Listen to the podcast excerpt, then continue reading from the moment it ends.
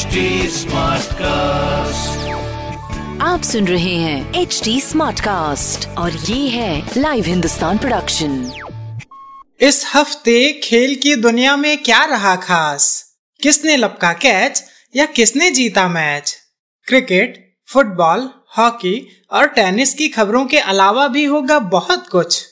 मेरे पॉडकास्ट खेल खेल में।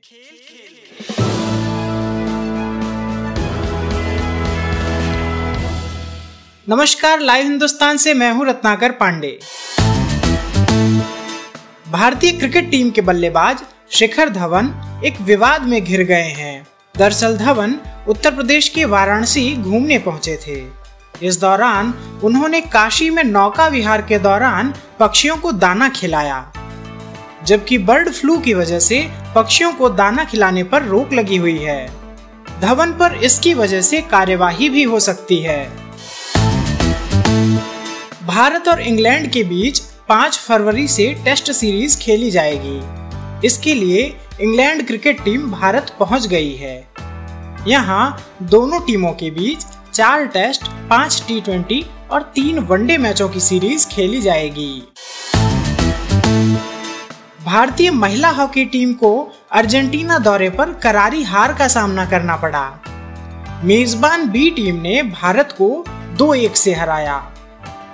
अर्जेंटीना के लिए सोल पागेला ने 11वें मिनट में गोल किया, जबकि भारतीय फॉरवर्ड सलीमा टेटे ने 24वें मिनट में गोल करके बराबरी कर ली। इसके तीन मिनट बाद ही अगस्टीना गॉर्जेलानी ने अर्जेंटीना के लिए गोल करके मैच जीत लिया।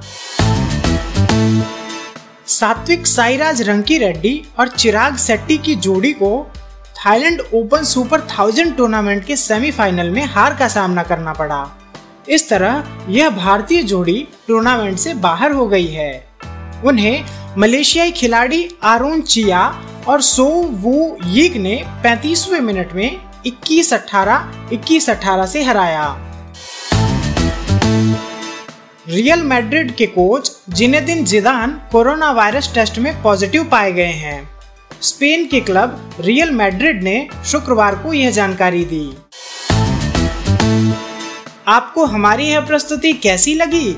सोशल मीडिया के ज़रिए ज़रूर बताएँ।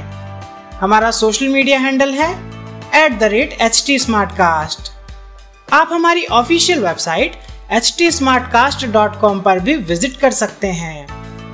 आज के लिए बस इतना ही। मुझे यानी रत्नाकर को दीजिए इजाज़त। नमस्कार।